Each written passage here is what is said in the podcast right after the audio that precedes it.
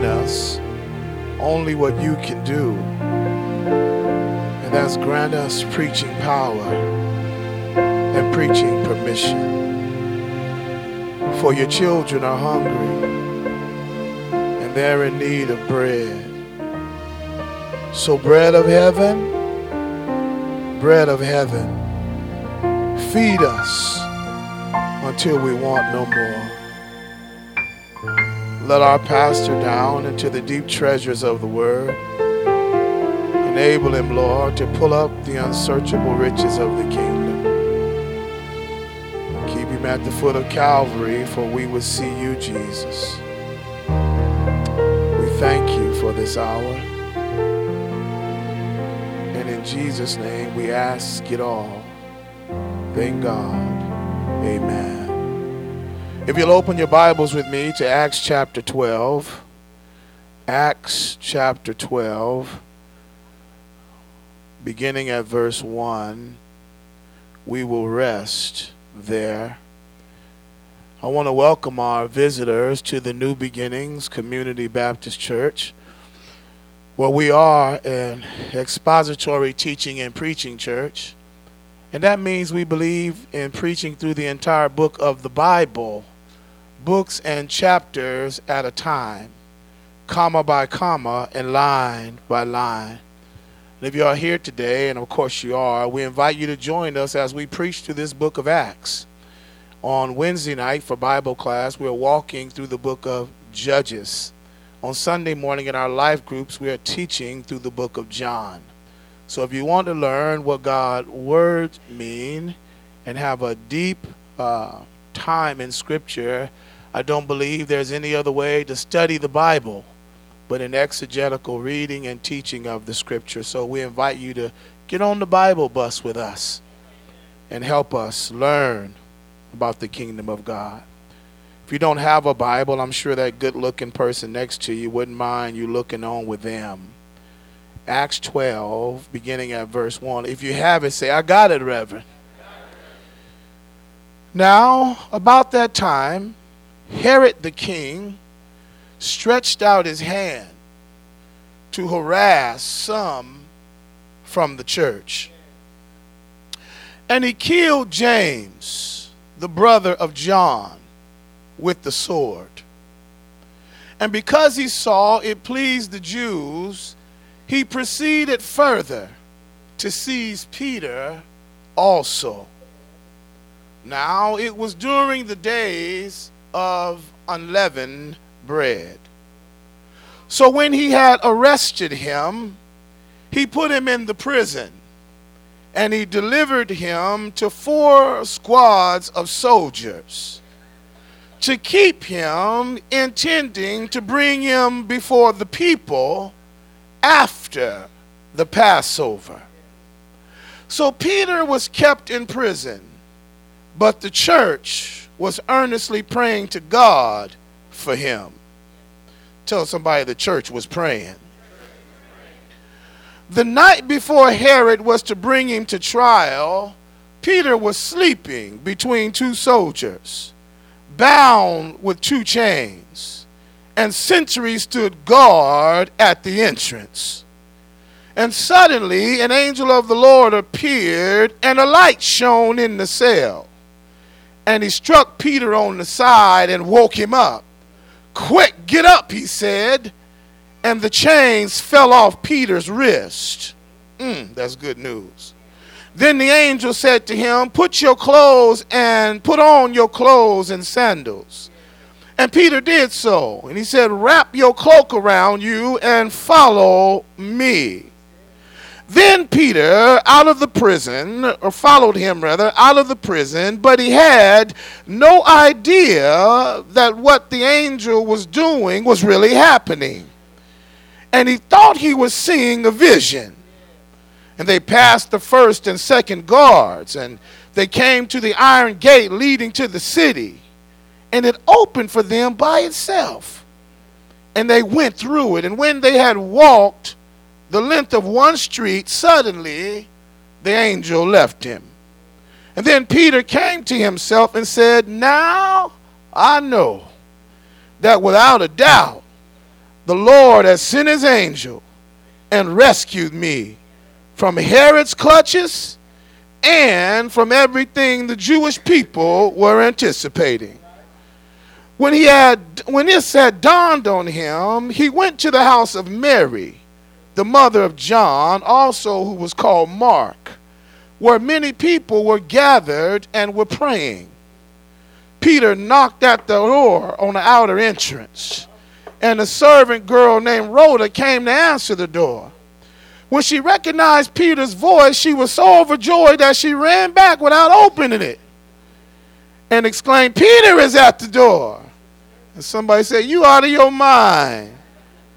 But she kept insisting that it was so. And they said, It must be his angel. But Peter kept on knocking. And when they opened the door and they saw him, they were astonished. And Peter motioned with his hand for them to be quiet and to describe how the Lord had brought him out of prison. And he said, Tell James and the brothers about this. And then he left for another place. Amen. Tell your neighbor this morning, neighbor. Oh, neighbor. This morning, my pastor wants to talk to you about the power of a praying church. Amen. You may be seated. The power of a praying church. Y'all gonna pray with me today? New beginnings, when we come to this portion of the text, we see what is an alarming event taking place. The church, first of all, is under satanic attack. And God is allowing it to happen. Did y'all hear me right there? Persecution is raging, but it's only raging against a few in the church. In other words, Satan in this text is coming after the leadership. I'm going to need you through here, pastors. I'm going to need you through here. He's coming after the leadership. And the text says that the evil king Herod had now stretched out his hand and he killed James, who was the pastor of the church of Jerusalem at that time, the brother of John, with a sword. He chopped his head off. Now, here we see that the preacher lost his life and the murder pleased his enemies. Here's what I noticed the world and the devil hated this preacher. They hated him because his sermons caused them pain. His preaching bothered their agenda. His leadership caused havoc in the community, and the king was threatened and decided to take his life. And that's how our text starts off. Evil is on the move. And watch this the sovereign God of the universe allows it to happen. In other words, evil is fully raging. And the only one who could stop it wouldn't do a thing. What do you do when God lets the devil do wrong to you? What do you do when it's you who's in trouble and it seems like God is silent. Our text today is a text that will blow the mind of the reader. For you will watch and see that the ministry of James seemingly has come to an abrupt end. For he dies way too early, but he dies in the service of the Lord. He dies before he becomes an old man, but he dies in the service to his king. I think he went too young because he was leading a movement in Jerusalem that God had ordained, but yet his time was up. See, sometimes, family, God promotes us to heaven while we yet seem to have a lot more to do for him on earth. Y'all in here? Sometimes God delights in the life of a servant and suffers them to experience violence, only to promote them to glory through suffering. In other words, James' death is not unto damnation, but rather for glorification. Mm. Jesus is going to be glorified through his death. And therefore, the gospel is going to be further proclaimed. Yes, Herod may get a reputation, but the church is going to get revived. Herod may get some press clippings, but the church is going to grow in their community. Herod may get some attention, but the church was going to yet be advanced. So the death of James has purpose in the plan of God. Tell somebody death still has a purpose in your life. This text says to us that Herod got excited when he killed James. And he saw that it pleased the Jews. And so he caught Peter and dragged him into prison, planning on killing him next. But it was the season of the Passover. This is interesting right here. The Jews' greatest tradition was the Passover celebration. And remember, when they killed Jesus, they had to do it before the Passover because they were religious they wanted to recognize what god had did in, in the exodus but they didn't want blood on their hands for killing somebody at the passover herod knew this so he decided to kill him after the celebration because he was trying to keep good with the jews I got four points I'm going to labor with there on the board for you today. Number one, we're going to talk about the prayer of Peter. Number two, we're going to look at the prisoner called Peter. Number three, we're going to look at the protection of Peter. And number four, we're going to land the plane by looking at the persistence of prayer. Y'all going to help me work today? Keep your Bibles open and jump to verse 5 with me where we leave the runway. The Bible says in verse 5 So Peter was kept in prison. But the church was earnestly praying to God for him. Notice this, family. When we come to this verse, we see that trouble has come now to the life of Peter another one of the pastors in the ministry in Jerusalem. Herod has thrown him in prison, and now Peter is waiting for Herod to execute him. In other words, Peter is in a difficult place in a dark moment. And guess what? There's no resources to rescue him. But the church of Jerusalem was in prayer simultaneously. Uh, I'm talking about the power of a praying church. The church was praying while he was in prison. They were interceding and they were talking to God on behalf of Peter. We can learn today, my brothers and sisters, from this passage that when Satan does his worst, Christians can always turn to God in prayer and know that God will work it out. I'm talking to somebody who believe in praying today. We can learn from this text, Reverend Brown, that the greatest weapon of the church is not protesting, it's prayer. When the laws of the land won't protect you, the church has a weapon that no devil in hell can stop. It's the weapon of prayer. Tell somebody you ought to try it. You ought to try it. This weapon is an unseen weapon. It's a weapon of mass destruction. It works in the unseen realm. It moves in an unseen way. And it hits at a time and a place that usually we know not of. In other words, Peter didn't know it, but the church was doing warfare against his enemies on his behalf. You know what I like about this weapon? Everybody can do it.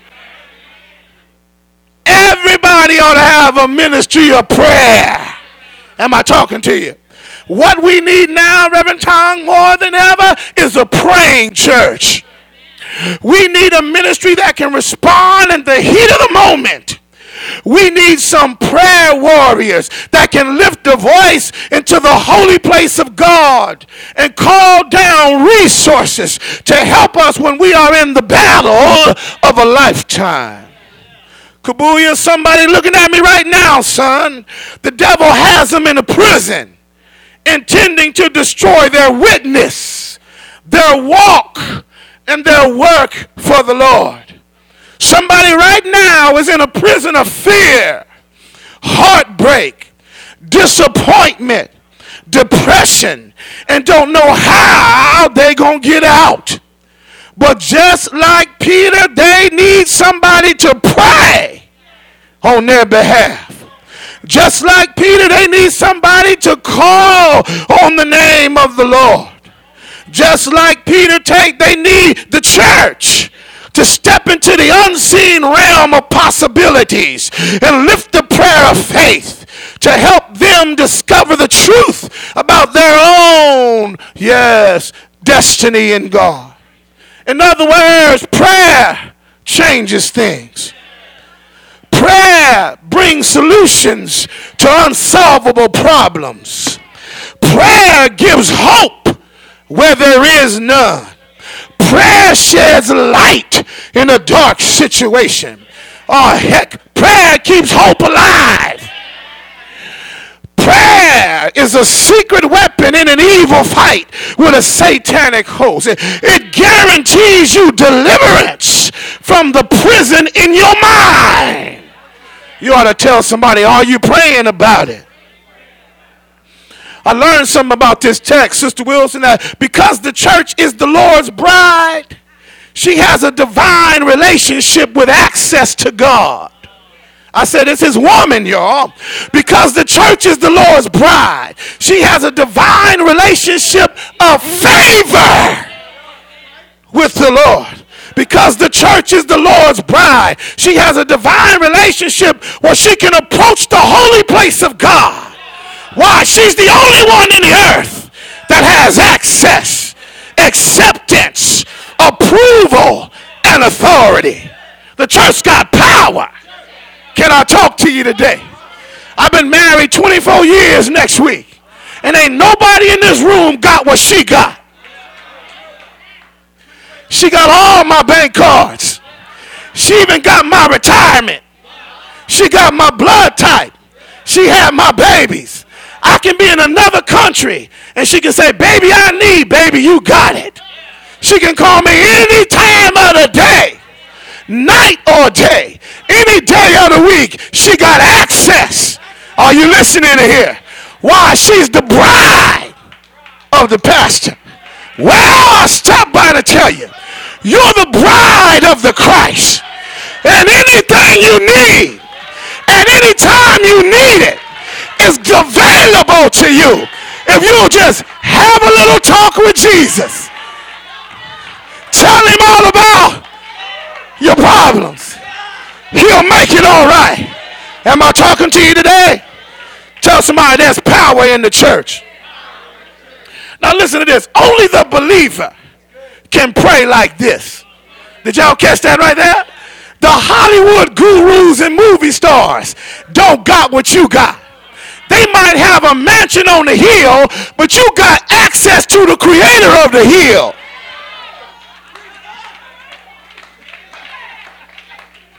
They might have an unlimited spending account, but their spending account won't help them regulate oxygen. You got the God who creates the molecules and the genes who balances out the universe. Do you know who you are? Do you know what you possess? Do you know whose children you are? You have no reason to walk around here with your head hat down low, talking about what you ain't got. Can I call roll right here? Did you know your daddy's got beachfront property on every continent in the global community? Do you know your daddy owns the rolling hills in Mississippi? He's tacked down lilies and daffodils.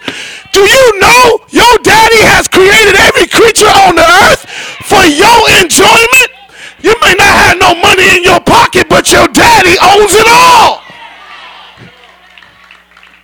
I guess the question is who's your daddy? I know who my daddy is. And as a result of who my daddy is, I can talk to him and tell him all about my troubles. Second point, we look at the prisoner Peter. Look at verse 6. The text says, The night before Herod was to bring him to trial, Peter was sleeping. You should circle that. Between two soldiers, he's bound with two chains, and the sentries and the guards stood at the entrance. And suddenly an angel of the Lord appeared, and a light shone in the cell. He struck Peter on the side, woke him up. Quick, get up, he said. And the chains, ah, circle that, fell off Peter's wrist. Family, when we arrive at this portion of the text, you see what I'll call Brother Roy is an unusual picture. Before his trial and execution, the prisoner ain't panicking. The prisoner ain't protesting. The prisoner ain't even praying. The brother snoring. Y'all look at that. He's at peace because he trusts in the Lord. Ah!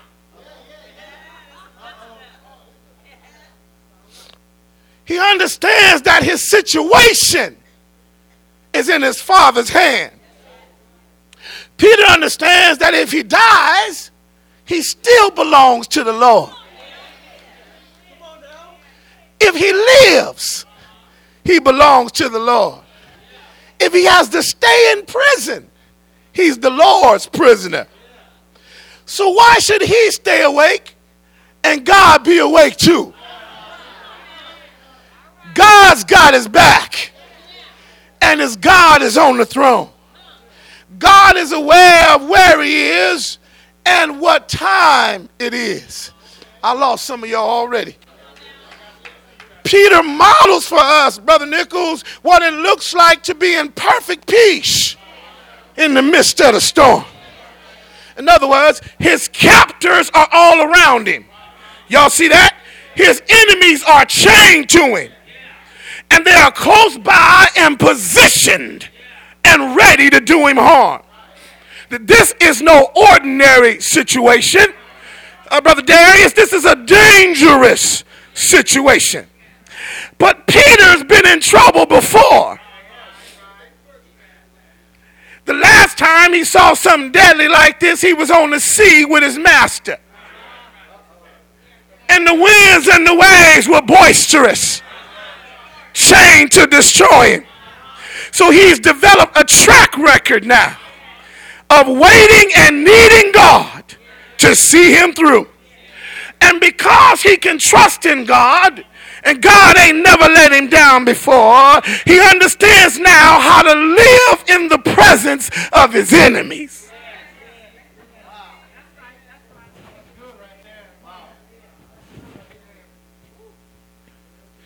He can sleep on this storm because storms don't bother those who trust in the Lord.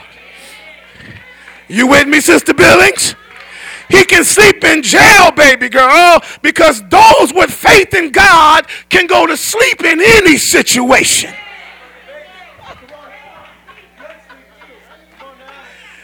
Uh, living in turmoil and living with the makes those who trust him sweat. See, Peter has a power that even the enemy can't shake. I believe, I believe, Reverend Mason, that Peter can sleep in the presence of the enemy because the church is awake.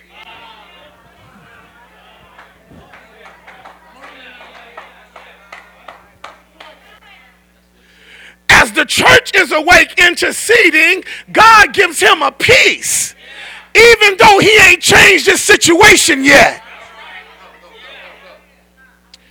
And as, yes, the church is awake, the church is awake, here it is, Tom, troubling the throne of God, shaking the throne of heaven with her groanings because her brother is in a bad situation. Can I say some more? I believe that the prayers of the church helped him to rest in that situation. I believe that God let him sleep in the presence of his enemy because sleep comes from God. God put Peter to sleep even while Peter was facing death. Do you know that Ambien can't even let you sleep? If God don't breathe on you,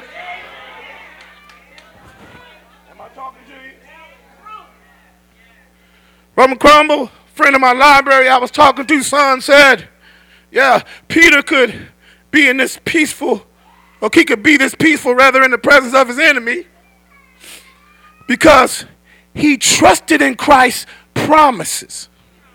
He said, Wilson, do you remember in John 21, before Jesus went back to be at the right hand of the Father, he told Peter what kind of death he was going to die he told Peter that he wasn't going to die until he was an old man. And that his death wasn't going to be by the sword, but it was going to be by crucifixion. So Peter had hope in the word of God, knowing that Herod may try to kill me, but something's going to go wrong because Jesus already told me I can't die by the sword. I got to be crucified.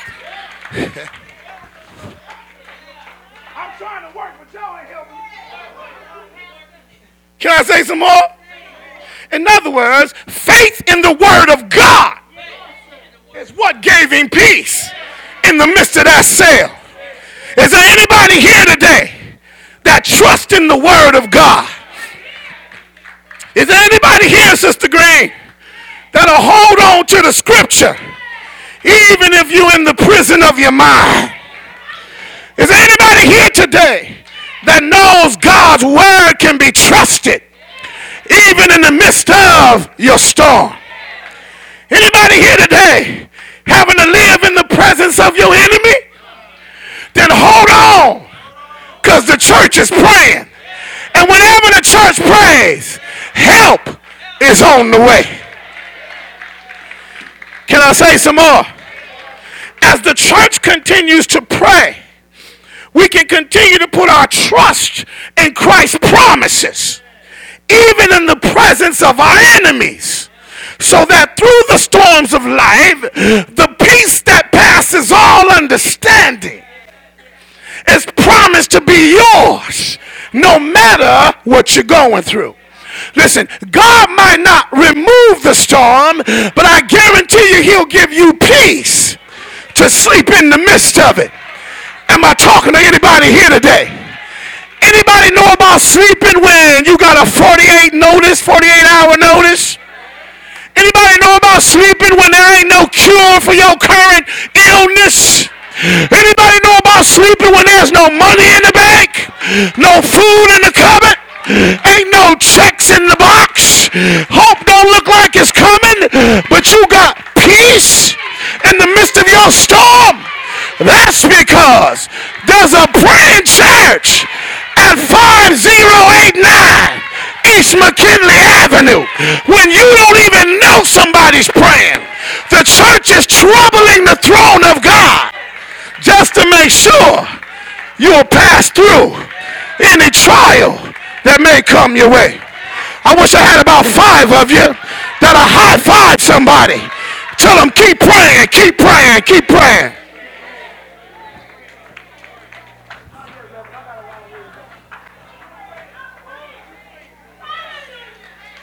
The text says in verse 7 that suddenly, somebody say suddenly, an angel of the Lord appeared and the light shone in the cell.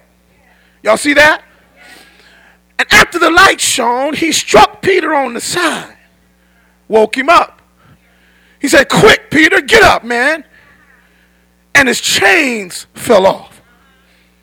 Look at this. Here we discover that a divine activity takes place, watch this now, on behalf of those who are praying, huh? And those who are in prison. Can I say it again? A divine activity, daughter Christian, takes place on behalf of those who are praying and those who are in prison. Here it is. It was the prayers of the saints that moved God to send an angel to rescue Peter. And we see here the ministry of angels unfold in the life of the church. Angels, according to scripture, come to aid the Christian in difficult times on the journey.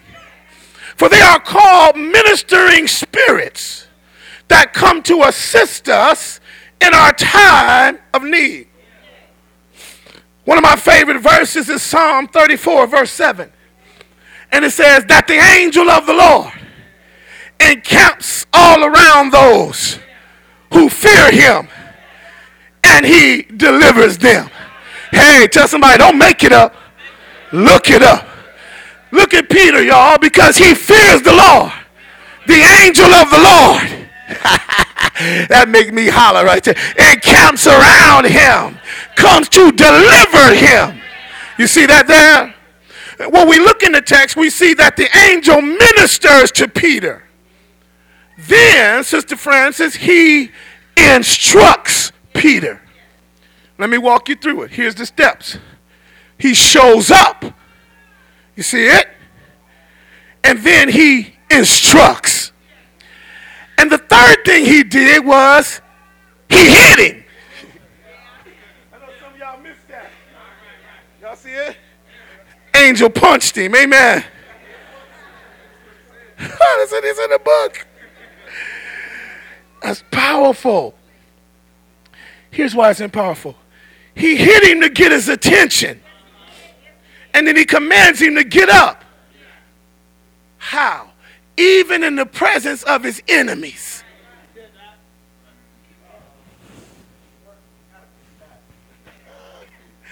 Look at this, guys.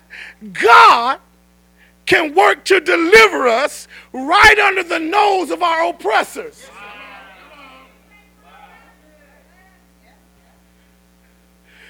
God sends his word in the presence of those who shackle us.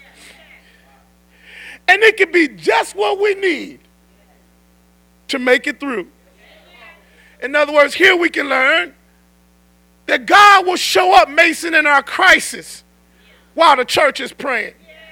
And he'll show up, yes, give us instruction. But watch this. In the course of his deliverance, there is always a divine contact. There is never a time when God is about to deliver you, he don't touch you. Did y'all write that down? In other words, his contact is important. It's important because we have the tendency to sleep through stuff.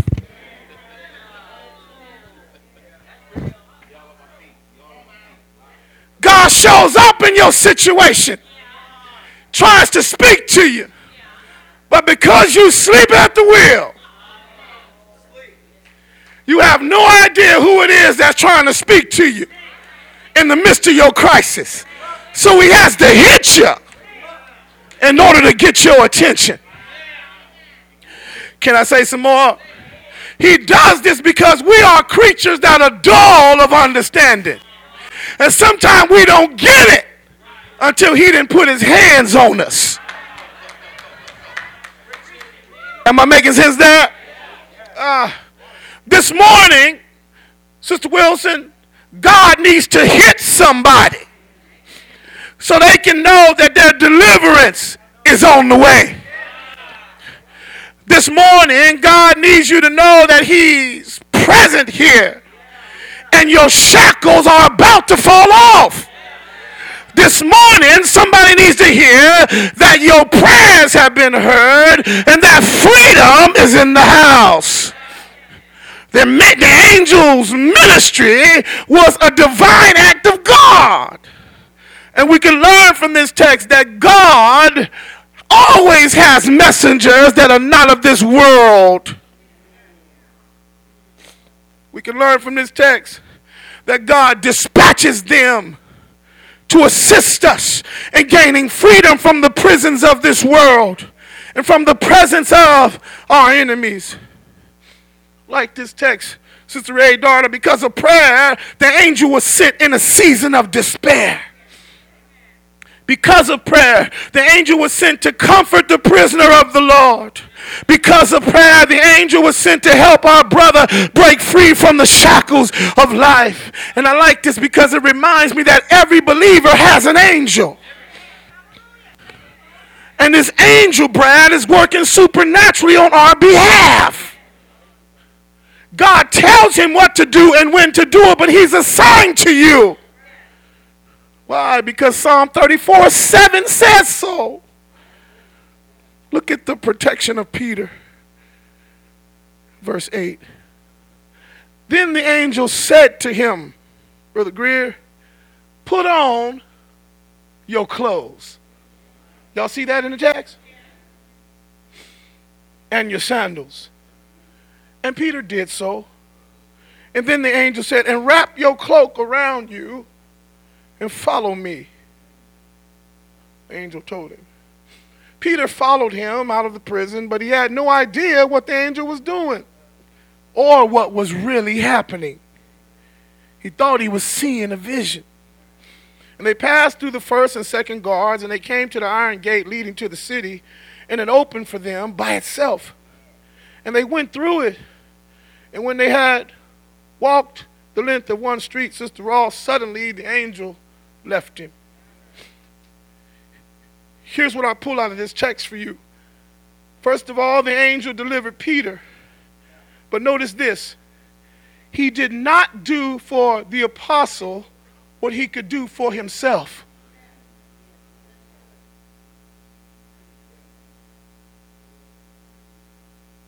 Y'all with me? The angel released him from the chains but he told Peter, put your own clothes on.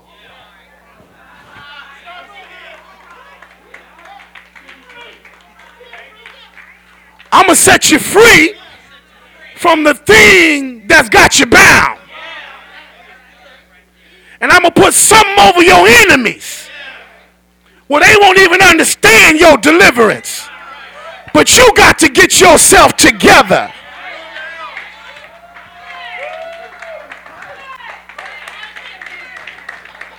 Listen, when God delivers the child of God from certain dangers, there is something in the child of God's life they got to do for themselves. Can I put my weight on it? God will break the, the shackles of bondage, but the child of God got to stand up on your own. You got to stand up, straighten up, fix up, dress up, and follow instructions. Somebody here today, you need to hear this right about now. God has already delivered you in, from the presence of your enemies, but girl, you got to do the rest. You got to take off your jail clothes and put on your Christian uniform strap on your shoes and get to a better place. Somebody looking at me right now.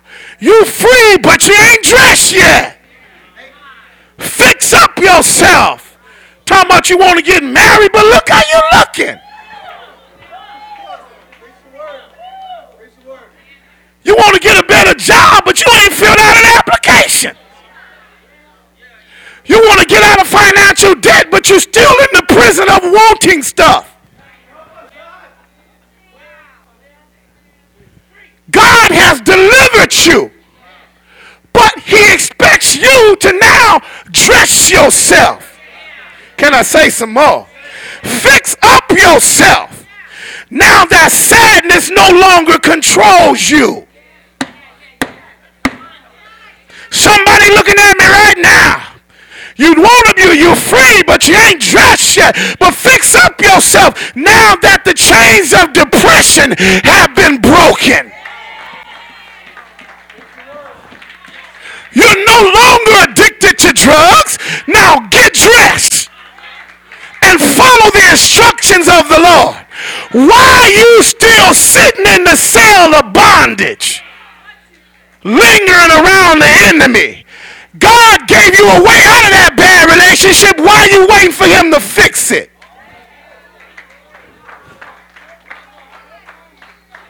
He delivers you from the prison of And you trying to wonder, well, maybe I should just wait a little while longer. I almost said, get the hell out of there, but I didn't say that. What I said was, get up, fix yourself, put on your clothes, and follow the instructions of the Lord. Am I talking about Sean? Look, look, can I say some more? Peter had a choice. He could have stayed free in the dungeon or walked out in his new freedom. And so it is with you and me. When Christ shows up in the prison of our sins, we have a choice to follow him or stay in our sins. Look, God expects for you to follow him in freedom. He expects for you to follow him in grace and in truth. You've got to flee the atmosphere of bondage. When Peter was safely on the outside, the Bible says that the angel left him, watch this now, to make his own decision.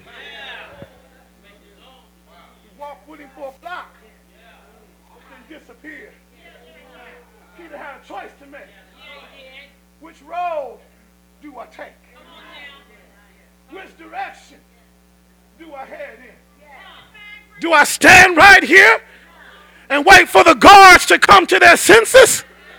Come to drag me back in the prison? Or do I be a prisoner that's on the run?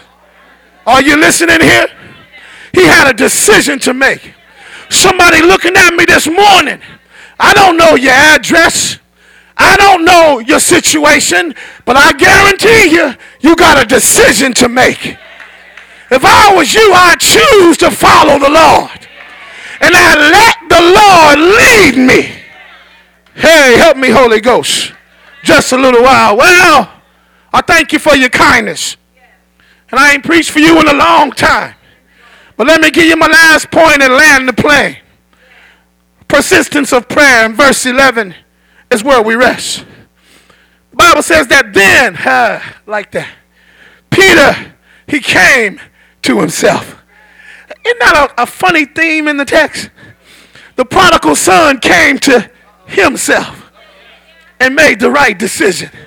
Peter, after being released from prison, he came to himself and he said, Now I know without a doubt that the Lord has sent his angel. Yeah, and he has rescued me. Watch this now from Herod's clutches. Isn't there something? He identifies what he's been delivered from. Which, which parenthetically isn't in my notes, but goes along with your new freedom. You got to identify what God has saved you from so that you'll have it right in your mind and don't go back to that thing. Am I making sense here? He says, He's delivered me from Herod's clutches and from everything the Jewish people were anticipating. Now, watch this. And when this had dawned on him, the Bible says he went uh, to the house where Mary, the mother of John, whose nickname is Mark, they were all gathering in her house for prayer. And then he knocked at the door, and a young girl in the house named Rhoda Must have been usher, I don't know. Heard somebody knocking and she went to the door. And she looked outside and said, It's Peter. Got so happy, forgot to let him in. Ran back to the congregation and said, Peter is outside. And they said, Girl, you crazy. She said, No, no, Peter is outside. And they finally went and they let him in. Here's my closing thoughts for the text. When we come to this portion of the text, Deacon Rocha, we discover the persistence in prayer. What do you mean, Pastor? Well, while the saints were praying, God was working. They couldn't see what he was doing, but they was trusting that he was working on their behalf. And while they were praying, yes, God moved and answered their prayer. And I like that right there because sometimes when we pray, it looks like heaven ain't doing nothing. Sometimes when we pray, it seems like God, I've been asking you to do this for a long time now. And we get discouraged and stop praying. I wish somebody hear me today and, and would know that don't you ever get discouraged with prayer. If God hadn't showed you yet, that means He's still working it out on your behalf. Ah, help me, Holy Ghost. Just a little while. The text says in verse 5 that the church prayed fervently. And they were still praying fervently, even though the prayer was at the front door. Are you listening here? They were praying, and God had already brought the answer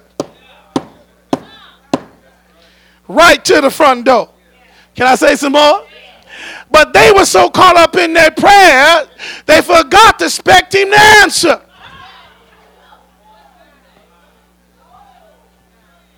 Isn't that something? Sometime he answered a prayer and is right at your door. But you so caught up with the process and the petition that you forget to know that is answered. Somebody looking at me today. The prayer, that thing you've been praying about already been answered. Get up off your knees and go see if that's it.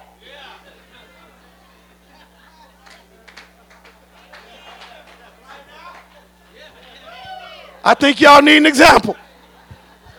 You say, God, send me a man. Eyes want to be married. And he put you in a church with some eligible bachelors, but you still praying. Get up, fix yourself, and go see which one is your prayer answer.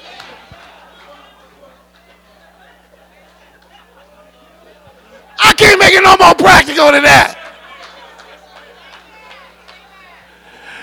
God said, you said, God, I need a job. Get up, go to the unemployment office, fill out the paperwork, see what's on the board, and dress up for the interview. I can't make it no plainer. Am I talking to you? God, I want to do better in 2015. I want to be healthier. Quit going to McDonald's. Quit eating all the bad foods. Finally going down to that gym at the membership that we don't use.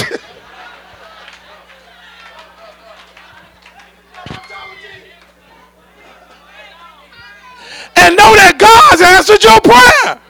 Am I talking to you here?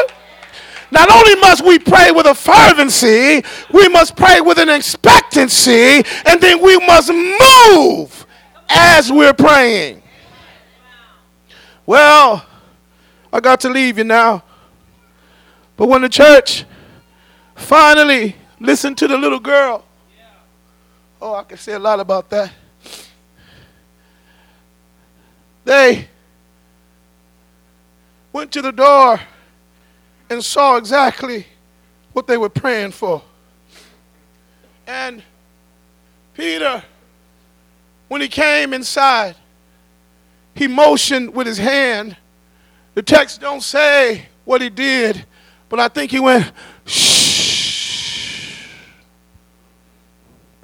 The Lord has delivered me with his angel. Now go and tell the other brothers. And then he departed for another city. I like that because when God delivers you and when God answers prayer, He always expects for you to give a testimony. Yeah. And I want to pause right here today to talk about how powerful are your testimonies in the house of the Lord. Mm. Testimonies, yes, are never for the world. No, your testimony is for the house of God. Because testimonies encourage believers to trust God for the answer to the trials of their life. Mm, I'm glad today that Peter, after getting delivered, didn't just run to another city. But I'm glad he stopped by the house of the Lord. And he found there a praying congregation and he could encourage them that God answers prayer.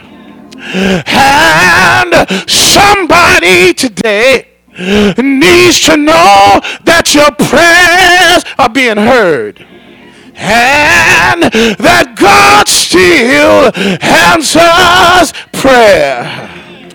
I'm standing today because I heard on yesterday that Brother Corley had a bad accident. And the brothers of the church were called to run to his rescue. They got him down to the hospital and prayed for God's miracle. He called the next day early in the morning to say, Pastor, I'm going to be all right. I fell, but I didn't break a bone. There's not even a fracture of my body. That tells me that God answers prayer. I heard, I heard, I heard this week, baby girl in the Brown family had an asthma attack at home.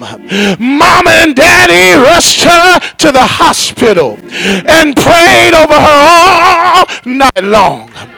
But this morning, Sunday morning, she's in children's church because God answers prayer. And I know that some of you today have been through the valley of the shadow of death where you feared no evil. I know that your enemies are all around you.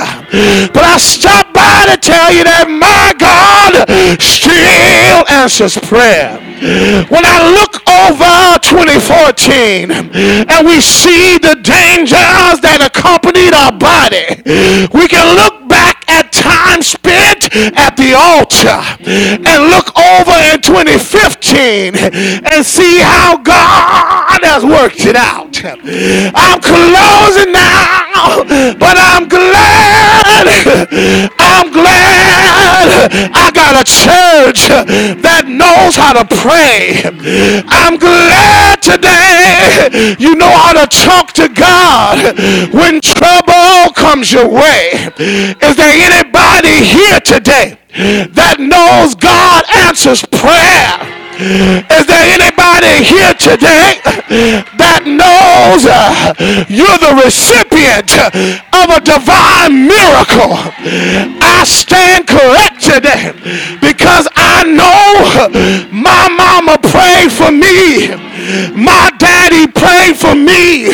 My deacon prayed for me. And because they prayed, I'm a child of God. I'm now. But can I tell you what prayer do? I said prayer give you power to stay the course. Prayer give you power to walk through the enemy's traps. Prayer give you power to walk up a dusty hill with a cross on your shoulder, with nails in your hand and a crown of thorns on your head. Prayer give you power like he gave Jesus. I heard, I heard him pray in Gethsemane. Lord, if it be another way, then reveal it to me. But if it's your will, let your will be done. It was prayer that got him up that hill. And out on the hill, he died. Didn't he die? He died. Didn't he die? He died to the earth, rocked and riddled like a drunken man. He died to my sin were redeemed and now was washed in the blood of the Lamb. But early, early, early, Sunday morning, God raised him up and now he's alive. Now ain't that all right? I said, ain't that all right? Ain't that all right? And he's sitting at the right hand of the Father, interceding, uh, I mean, praying on my behalf. I got prayers that I know not of. I got prayers while I sleep. I got prayers while I play. I got prayers while I rest. Jesus, the Lamb of God, praying all around the clocks of the world, praying for Asia, praying for Africa, praying for Zimbabwe, praying for North America, interceding on our behalf. The same Jesus, same Jesus, same Jesus gave power to the church. Power for the church to walk like him, talk like him, serve like him, live like him, engage like him. Now that's power. I know you don't know who you really are, but let me remind you just a little while. You have what Congress don't have. You have what law enforcement don't have. You have what none of the systems on earth have. You've got access to the throne of God. You've got authority to walk on demons, to cast out devils, to operate in the unseen realm. You are the body of Christ. You are the bride of the Lamb. You are the light of the world. You are the salt of the earth. You are the ecclesia of God. You are the called out ones. You are the blood redeemed. You are children of the Most High. Your name, your name, your name has been written in the Lamb's Book of Life, and that makes you somebody. Some have silver and gold. Some have American Express. Some have passports and visas. But you know what I have? I got Jesus, Mary's baby. Jesus, the Son of God. Jesus, the lily of the valley, the bright and morning star, my conquering king, the Alpha and the Omega, the bright and morning star, the Elohim, the, the child of God, the creator of all creation, the firstborn of many fruits, my hero, my savior, my conqueror. He's my friend when I get friendless. He's a mother motherless. He's a father when I'm fatherless. He's bread when I'm hungry. Water when I'm thirsty. He's all right. He's all right. He's all right. He's all right. Do you know him today? Do you know him today? I wish I had 10 of you that I high five somebody and tell him, I got him. I got him. I got him. I got him. And he's all right. He's all right. He's all right. He's all right. Have you tried my Jesus? Have you tried my Jesus? Have